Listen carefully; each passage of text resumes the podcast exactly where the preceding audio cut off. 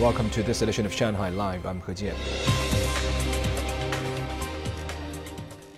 The Tianzhou 5 cargo spacecraft re-entered the atmosphere in a controlled manner at 9:13 a.m. today, according to the China Manned Space Agency.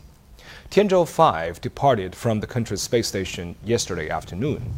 Most of its components burned up during the re-entry, but a small amount of debris fell into the waters of the remote South Pacific.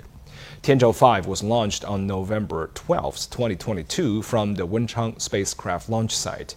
It transported goods, materials, and propellant to the space station, including essential supplies for the three Shenzhou 15 astronauts during their six month stay.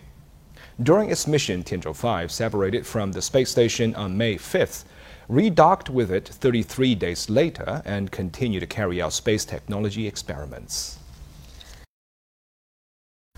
China's first domestically made large cruise ship, Adora Magic City, finished its second and last sea trial today and returned to its dock in Shanghai. Our reporter Zhang Shixuan was there for the celebration and to learn more about the ship and its significance. 中国首制大型游轮试航取得圆满成功。 All of the more than 1,300 engineers and crew aboard were excited to return to Shanghai after the six days of sea trials that stretched 1,630 nautical miles. They completed 88 major trials on things like ship maneuverability, automation tests, and safety and comfort, as well as checks on emission figures.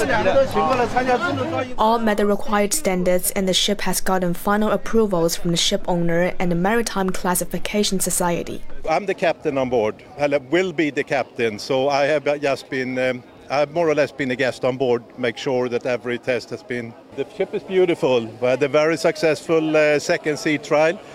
The ship is doing what it's supposed to do and then even a little bit more.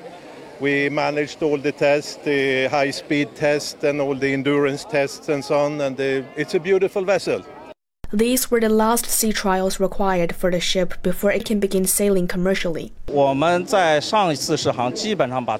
the first trial, we completed tests of the ship's performance. The second one just now primarily finished off all the navigation performance tests before the delivery.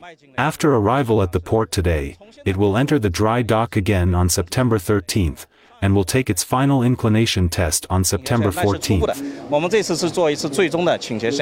The completion of both of its sea trials means China's first domestically made large cruise ship is pretty close to its delivery, which is scheduled in November a much anticipated milestone in the country's shipbuilding industry. So, what experience or lessons is it passing on for the industry to learn from, and how would those help? This ship has 24 million components and had close to 600,000 planning targets. So after working on this first ship, we now have formed an engineering organization model for cruise shipbuilding, including team building, tech solutions, and industrial solutions the second cruise ship will be much larger than the first one. We are very confident that when building the second cruise ship, we can reduce the error rate by 70 to 80%, and also reduce waste. It's our goal to enhance the efficiency by 25%.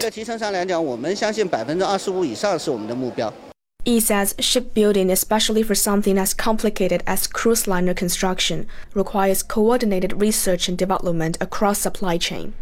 The large team at the Shanghai based shipbuilder has now solved many of these problems and is ready for its next big task.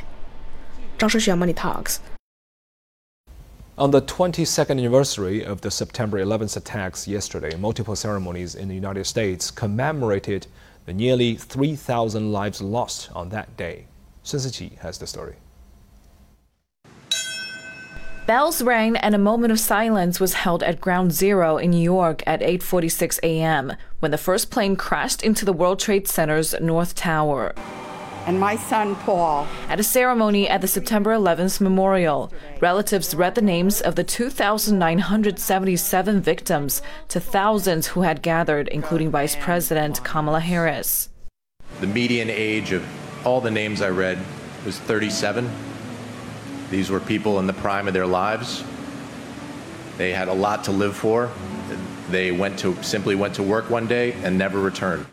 In addition to the death toll on 9 11, the World Trade Center attack exposed hundreds of thousands of people to toxic air and debris. Hundreds have since died from post 9 11 related illnesses. The New York City Fire Department added 43 new names to the memorial wall just last week. Ceremonies were also held in Washington and Pennsylvania as solemn tributes unfolded around the United States. On September 11, 2001, two hijacked planes flew into the World Trade Center's Twin Towers. One was flown into the Pentagon, and the fourth crashed into an open field in Pennsylvania. The attacks prompted then U.S. President George W. Bush to launch a global war on terror that included a military assault on Afghanistan. This started a 20 year U.S. military presence in the country until the Biden administration's chaotic withdrawal in 2021. 苏思琪上海 Live。